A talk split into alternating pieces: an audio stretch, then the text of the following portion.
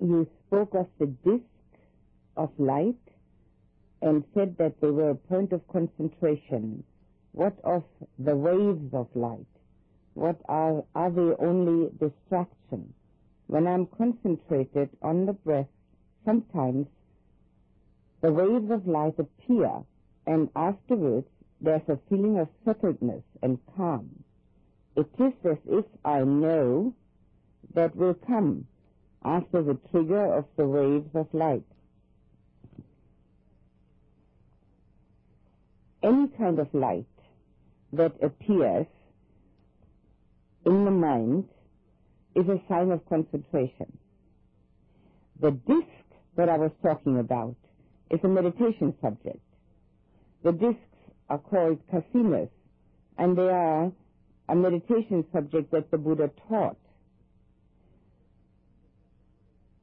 But the um, spontaneous arising of light in the mind is sort of like a traffic signal. It says concentration is there. And the thing to do when the light is there, particularly if it's bright, if it's dim, it usually doesn't work. But if it's a bright light, is to enlarge it to the point of being large enough to sit in it. And when it becomes large enough to sit in it, to stay in that for a short period of time. And having been in it for, well, it's hard to say, let's say five minutes. One doesn't have to look on the watch. Just, uh, not, not just momentarily, but not a long period of time.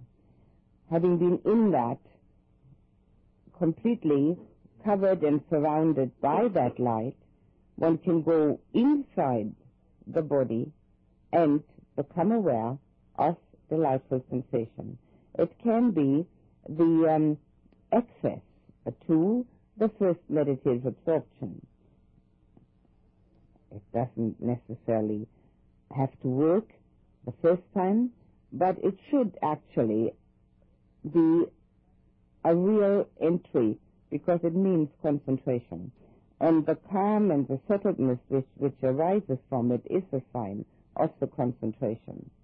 So while the disc is a substitute for being on the breath, here this is the um, sign of concentration. When it waves, it gives the impression as if it's moving. I should try and keep it still because it's moving because the mind is moving. So I should try and keep it still and make it larger. And then it will be extremely useful. Without the meditative mind experience, the Dhamma does not rise in the heart. Hence, the Dhamma is not words. Oh, that's a quote from the, my book here now. I see. Um, in many Asian countries, many of the Buddhists recite sutras, um, turn prayer wheels, do rituals to the Buddha, but do not meditate. In the West, many people practice Buddhist meditation but are not Buddhists, but retain their religion of birth, such as Judaism and Christianity. Are these people in the West closer to the path? I can't answer that. I don't know. I think it's an individual matter. If one believes that rituals bring the um, experience of nibbana, obviously one is off the path. But doing rituals doesn't necessarily mean that, that one believes that. It just means that this is not only a social custom, but also brings a feeling of connectedness to one's religion and to one's path. I can't say whether Westerners are closer to the past or The Asians are closer to the past. Both have their um, advantages and disadvantages. The Westerner seems to be able to gain insight easier because we have been um, trained to use analysis and also logic and to think. And in the East, from my personal experience, which is of course extremely limited, it seems um, easier to gain access to tranquility. So that's um, the only difference that I um, can say, and that is very limited experience.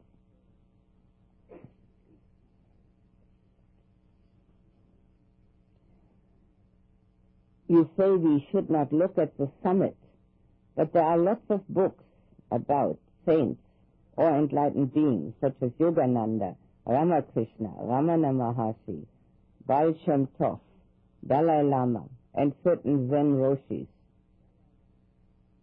Stories about their life and deeds have inspired many people to get involved with meditation.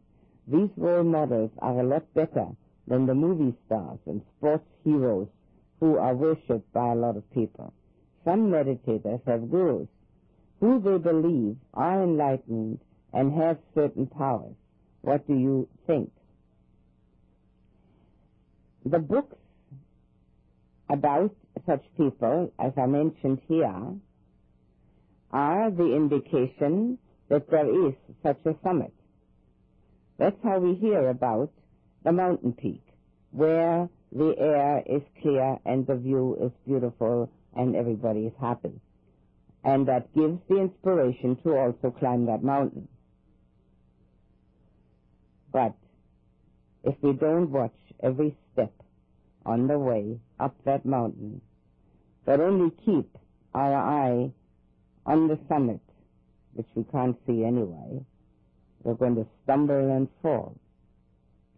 These books do tell us that there is such a thing, but that's all. The work has to be done by each person. It's like having a road map,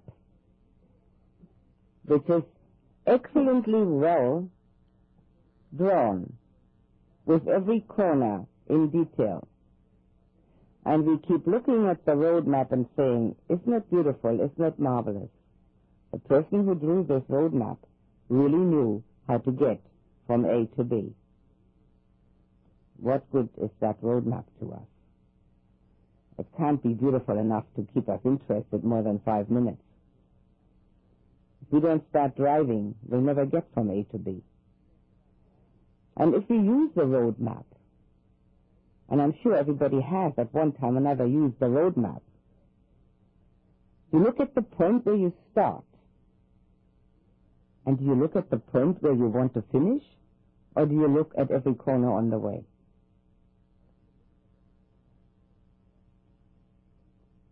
I have no idea what to say about um, gurus with powers or enlightened. Uh, nothing I can say about it. Don't know. Does that belong together? Okay. Every moment is a karma making moment.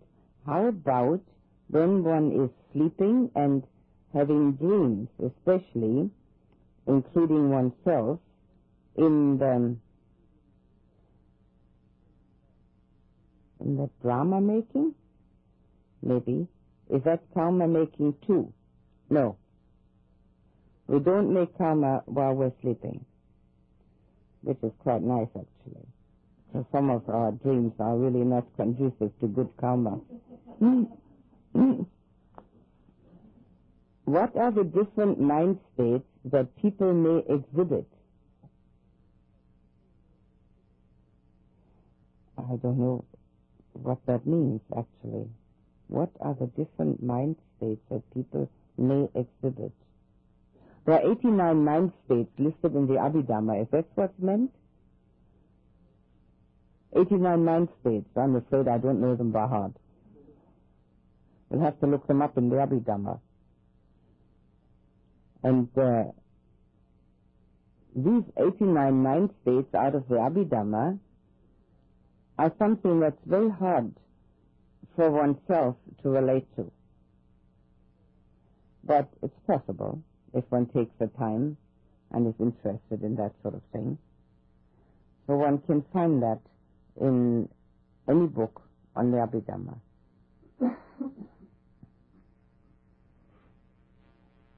the mind is quite settled, no thoughts, steadily watching the breath, but there is constant leg pain, so the breath cannot get finer.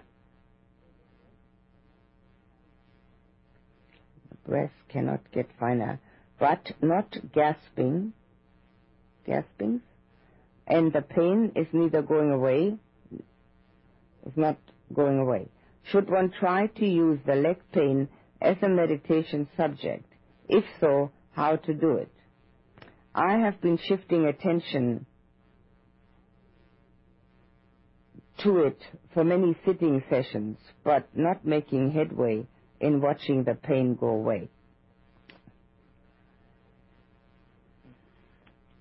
The Buddha said, in order to meditate properly, one needs to be comfortable in mind and body.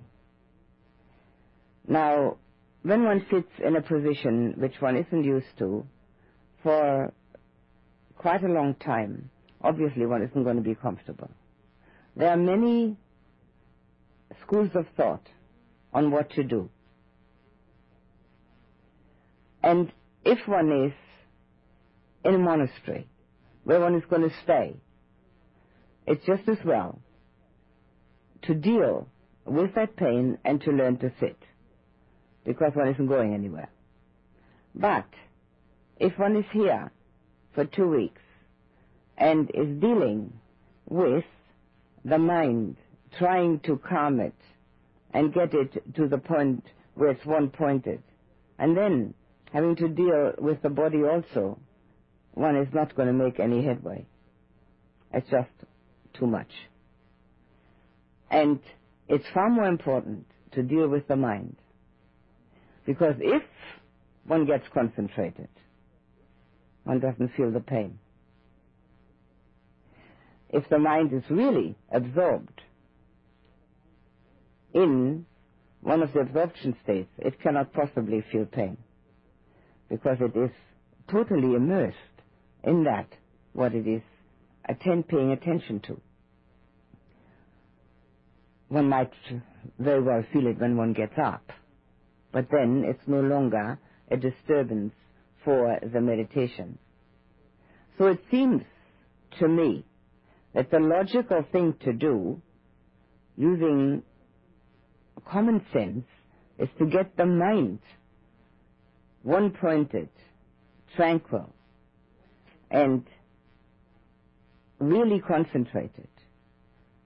And then the pain of the body is no longer a topic. There are other ways of dealing with this. And obviously, one can make one's own choice. Some people take pride in being able to sit. It's um, not uncommon stance that people have. In certain traditions, it's much stronger than in this one. And they even talk about it. For how long they can sit without moving. If that's the case, if one wants to do it out of pride, don't. That's the last thing we need. If you want to do it because you want to prove something to yourself and to others, don't. We don't have to prove a thing. But if you want to learn something out of it, yes, that's a possibility. And the possibility is like this. We get to know the progression of the different aspects of the mind. And it always starts with sense contact. Now when we sit, we have touch contact. It always followed by feeling. Invariably. There are only three kinds. Pleasant, unpleasant, and neutral. We're usually only concerned with pleasant and unpleasant. Here we have unpleasant. The next thing that comes is perception or labeling, which says pain. And then comes the reaction. I don't like it. I can't stand it. Or I'm going to grit my teeth. Or I'm going to prove it. Or whatever the mind would like to dream up. It's very interesting and important to know that progression of those four parts of the mind. Because that's how we live from morning to night. Sense contact, feeling, labeling, reaction. It's pre-programmed. And unless we break through that program, it's going to stay that way. Now, we could say one day that we're getting bored with that program. But most people don't even know they've got one. So it's very important to know that one has that program. Everybody does. And then one can take a chance at trying to stop at feeling, not labeling, not reacting. Labeling with the word pain is already an invitation to a negative reaction. But when we have nothing but unpleasant feeling, that's not such an invitation. It just is. So if we can learn to stop at unpleasant feeling and recognize it for what it is, just a feeling, nothing more. We don't even have to own it. It just is. It arises because of sense contact, such contact. And then go back to the breath without having reacted at all. That's a useful learning situation. And one can do that several times until the unpleasant feeling becomes so unpleasant that the mind is reacting. And then we can shift, move, and admit to ourselves that we have again become a victim to our own unpleasant feelings. We do that constantly. We're constantly a victim to our unpleasant feelings, but we don't know it. We don't pay any attention to it.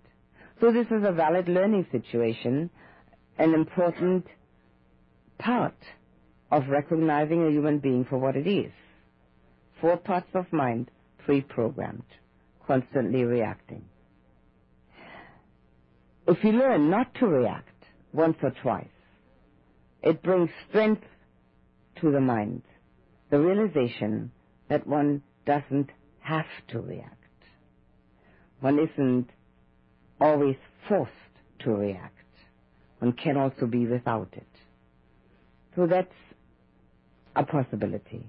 As soon as the mind says, this is awful, but I'm going to sit through it, it's useless because it's another negativity, and we already have enough negativities without adding to it through the meditation. If the meditation adds more negative thoughts to what we already have, it's not the right way. It's only useful when we can actually learn to be without a reaction. Just an unpleasant feeling. And maybe even when we see the unpleasant feeling and notice the unpleasant feeling, to recognize the fact that we haven't asked it to come. Why do we think we own it? If we question the ownership of the feeling, there arises a certain distance between the one whom, who is experiencing and the experience. and the experience is no longer such of such unpleasantness. All of that is useful, but negative mind is not. So one can choose what one wants to do. And we can always go and sit in a position which we can handle without any difficulty so that the mind can actually work on its own discursiveness and not have something else that it needs to attend to. So both possibilities are there. I have noticed that the one thing that does help my currently very entrenched sloth and torpor is sweeping. Would it be a skillful means to use the sweeping technique in place of all of the meditations on the breath? Yes, absolutely. If the sweeping is um, more concentrated, not beset by sloth and torpor, then it is the right method to use. And method is method by any name. They are all designed to bring either calm or insight or both. So it doesn't really matter. The one that works, that's the best one. So sweeping is excellent. If there's too much sloth and torpor, if it really overtakes one, this morning I mentioned the light, bringing the light into the mind. And another thing that is helpful is instead of the concentration in the meditation to do a contemplation. Either the one about decay, disease, and death and karma, or about the elements, or about may I be free from enmity, any one of the contemplations, because the mind is more engaged then. With the sweeping also, it's more engaged than on the breath, and therefore the um, drowsiness does not arise so much. So yes, definitely use the sweeping and um, also go to contemplation. There's another way one can use the breath if the mind is has this tiredness and can't be very alert. Instead of trying to be become tranquil, because that's counterproductive. When the mind is already drowsy, trying to become tranquil just makes it more drowsy. It's already on that pathway anyway. Instead of trying to become tranquil, to recognize the impermanence of each breath. And to do that for a few moments, maybe five minutes, or even more. Each breath, in breath, finished, out breath, finished. If it wasn't, we'd be dead in very short time. It's got to finish and a new one start. If it stayed with the out breath, no way we could stay alive. Same with the in breath. And then, going from that experience of impermanence of the breath to the personal experience of the impermanence of each thought, each sensation, each emotion, as we become aware of them. And as we see the impermanence in all that but the, that we consist of, it may give rise to a deeper understanding of what a human being really is. Not what we think it is. And not what we so often would like it to be, but what it really is. Impermanence is the most accessible part of the inside path. So that too can be helpful. But if the sleeping is concentrated, that's the biggest help we can have to gain concentration. and also not to get drowsy.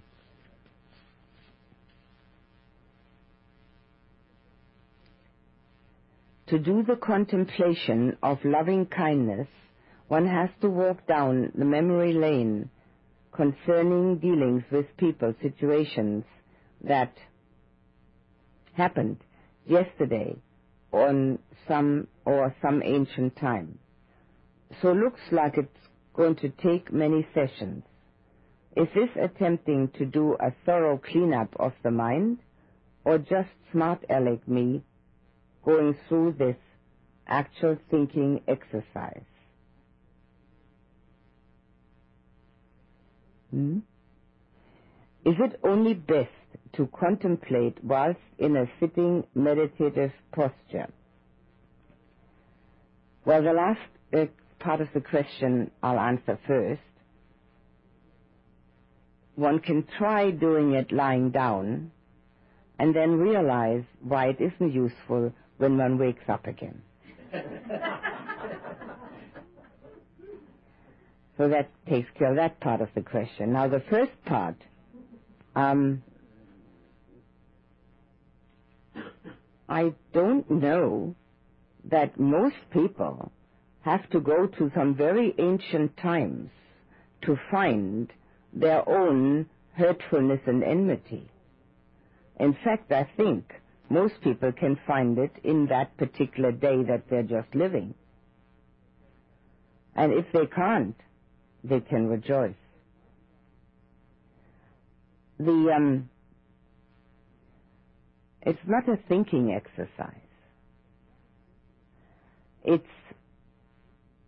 an exercise in thinking the right kind of thoughts so that our emotions can follow in that direction. If we just think it, it's better than nothing. But the uh, real purpose is to think it and feel it.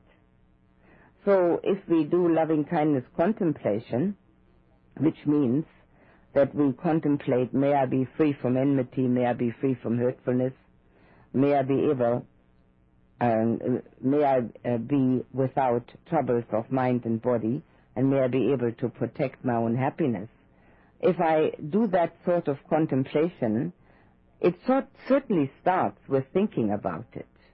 And then the strong wish that one could change any of the negative aspect of it, and then feeling the positive aspect and how to be able, also ascertaining how to be able in all situations to bring up the positive aspect. I don't think that one has to go back in time very far to find one's own uh, enmity. Enmity is everything we dislike.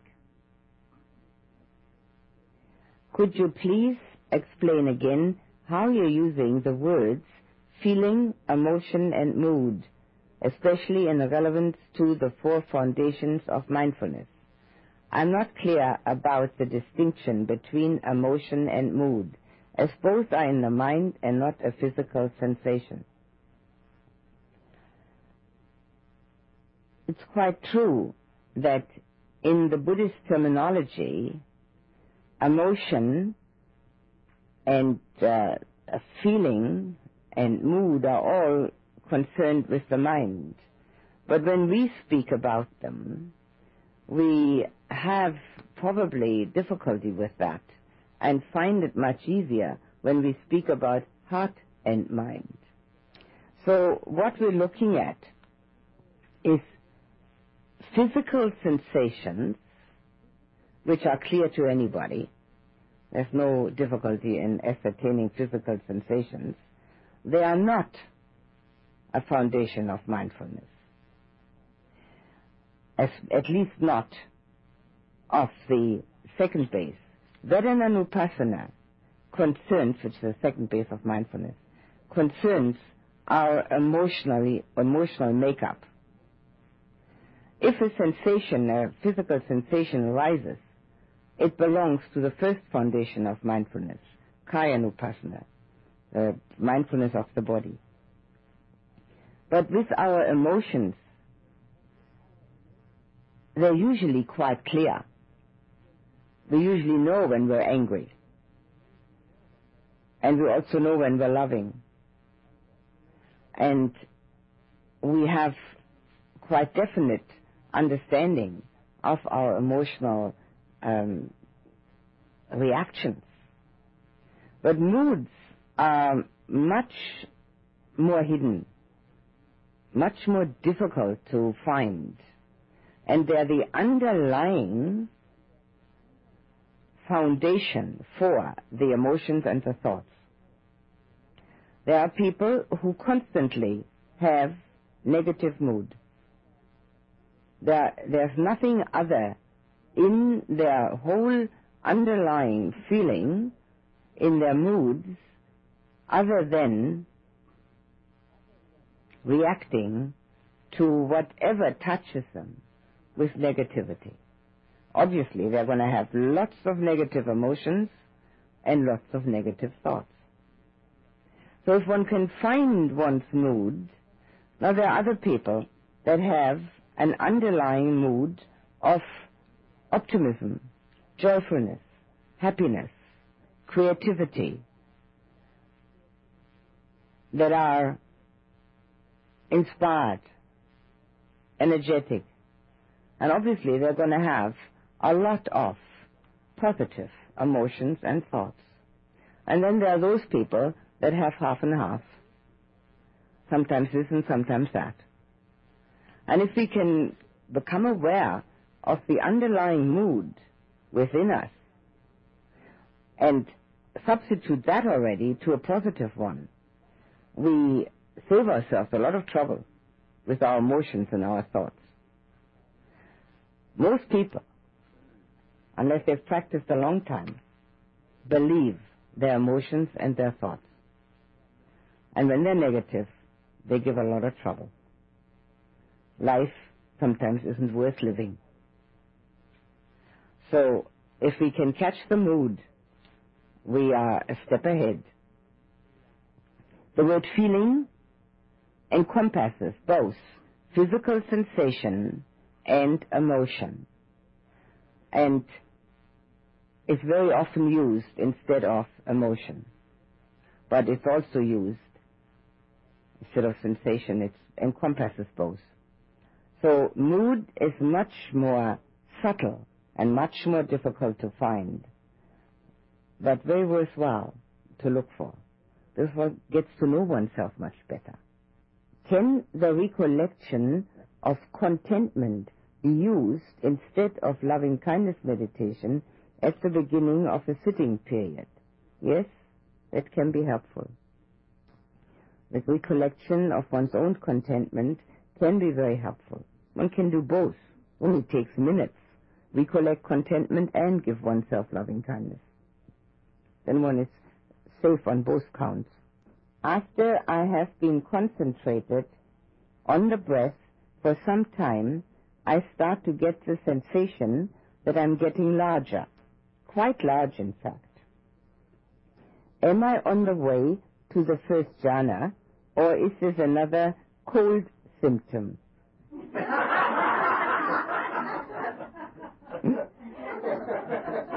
Am I reading this right? Does it mean having a cold or what? and there's a very nice little drawing there of a small meditator who's growing larger and larger. That depends. Sometimes getting larger or um, um, not knowing where one's hands are or um, feeling as if one is bending over to one side but one isn't actually. It's just a change of perception which comes about through the attempt to concentrate and it's not meaningful. But if this growing larger is connected to very pleasant and delightful sensation, then it is certainly on the way to the first jhana. So I can't tell from this drawing the person who's doing it is smiling actually on the drawing. The small meditator and the large one, they're both smiling. So maybe it is very pleasant. And if it's very pleasant, yes, then the uh, attention is not on growing larger. The attention is on the pleasant sensation, whatever it may be. The pleasant sensation in that case would most likely be the loss of body contour and the loss of gravity and a feeling of light being light as opposed to heavy might occur or weightlessness. All of that could be connected to this growing larger.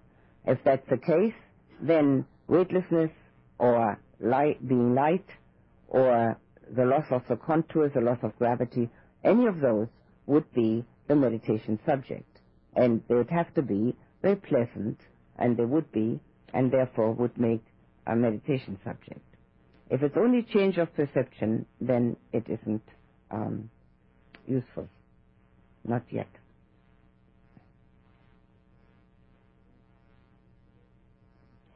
Yesterday I was contemplating the connection between dukkha and letting go of self. Clearly, without self, there's no dukkha. So letting go of self means letting go of dukkha. While contemplating, I came close to an edge of a precipice where I must have glimpsed more than I could face. It was such a brief glimpse, I don't know what I saw.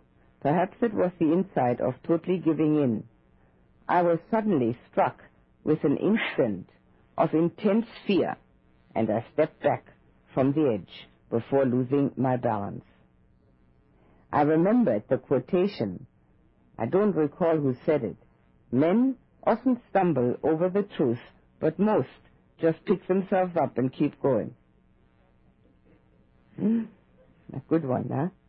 I missed a chance to release, but it did show me that while the desire to be rid of dukkha is a good motivation early on the spiritual journey, it ultimately fails because it contradicts the aim of the journey. Quite true. The desire to be rid of dukkha is actually a desire to gain something, namely comfort, and so it conflicts with giving up self. Would you say dukkha must be embraced as part of our human experience so we may then let go of it? At the same time, we let go of self. Not quite, but a very interesting experience, to say the least, and one that should give rise to another try. Dukkha must be understood. it must be understood to be not necessarily pain, grief, and lamentation tragedy. It mustn't even necessarily be not getting what one wants or getting what one doesn't want, which is the most common dukkha. It is, in the last essence, that little niggling feeling within oneself which says there must be more to life than what I have known until now. Where is it? Where do I find it? Maybe if I sail around the world, or, and then all the other possibilities. It's that little, little niggling feeling, that's dukkha. It's constantly with us. It makes us do all sorts of things, and some of them quite strange, just to find the answer to that. That must be understood first and seen in oneself. But letting go of self is the cause which has the effect that dukkha goes away. Now, letting go, what was this said? Let go of it at the same time. No. We don't let go of dukkha consciously. As we let go of self, there's nobody there who's going to have dukkha. So it's a cause and effect. So we don't let consciously go of dukkha. But recognizing dukkha as person has done is the impetus to do this. And therefore it's extremely valid. And as is said here quite rightly, it's a good motivation early on the spiritual journey. But it fails because it contradicts the aim of the journey. Because if I want to get rid of dukkha, I can't get rid of self. I obviously would like to be without dukkha. No way I can let go of self. So it's a little different. The actual, the actual practice is a little different from this. The contemplation of dukkha is fine. The understanding of it is fine. The realization, which is also, I think, embedded in this, that as long as there's self, there's dukkha. That's fine. But then, it stops right there. There mustn't be any thought that I want to be rid of dukkha. Because it's impossible to do that.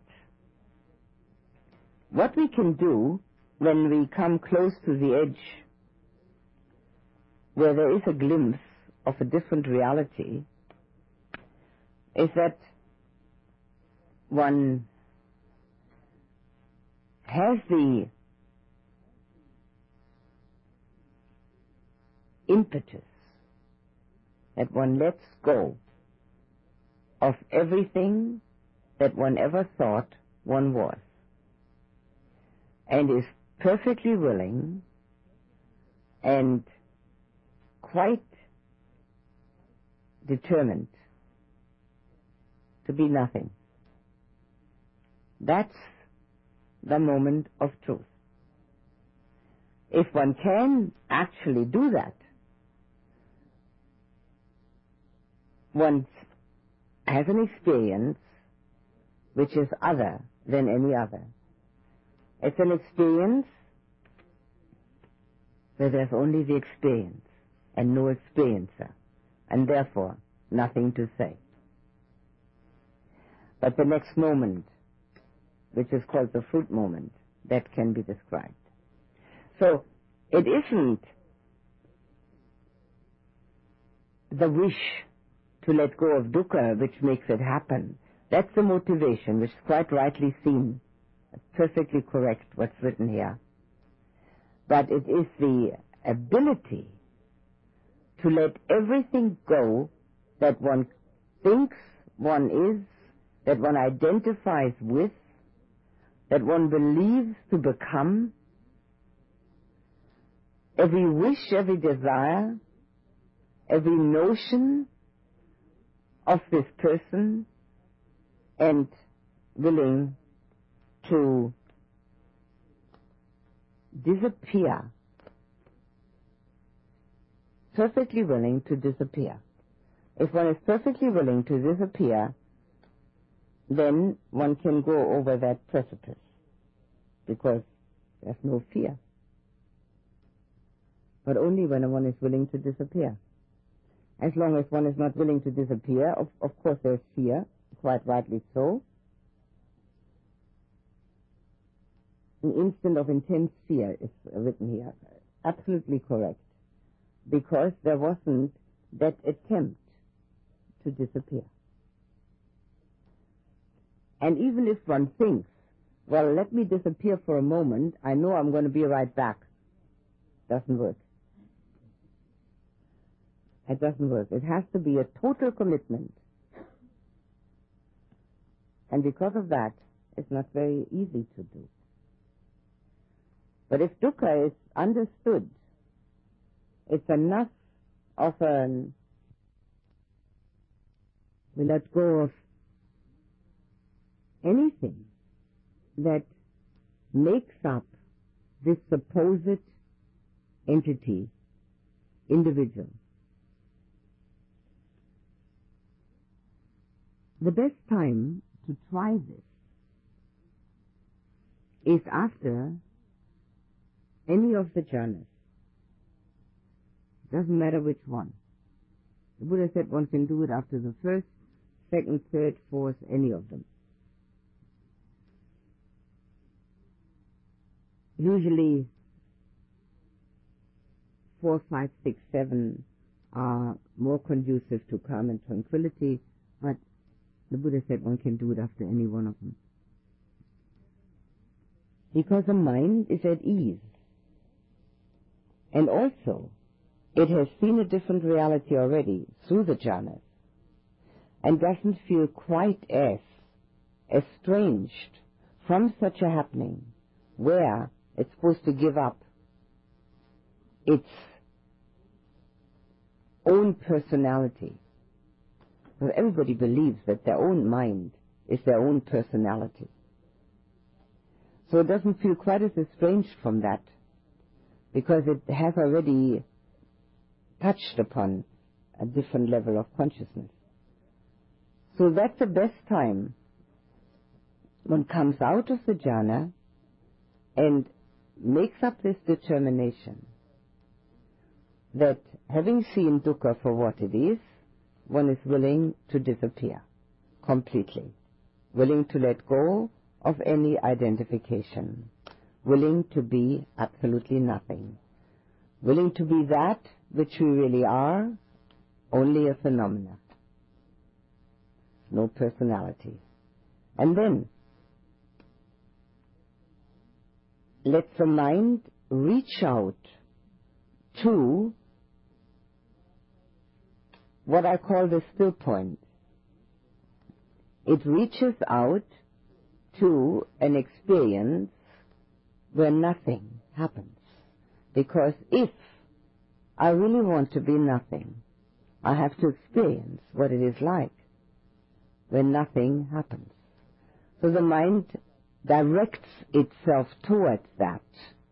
And if there is an absolute letting go, it can do it. If the mind comes back, it will say, hmm, didn't work. Then, very useful to investigate, what am I clinging to? What is it that's holding me back? What is my identification? to look at that and see if, if, if one finds it, if one is able to let go of that through contemplation. And then try again. If it happens, one knows. There's no question about it. One knows absolutely. A very good and interesting experience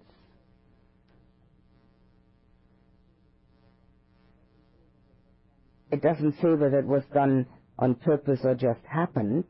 One can do it on purpose. Coming, going towards that, as I've just explained.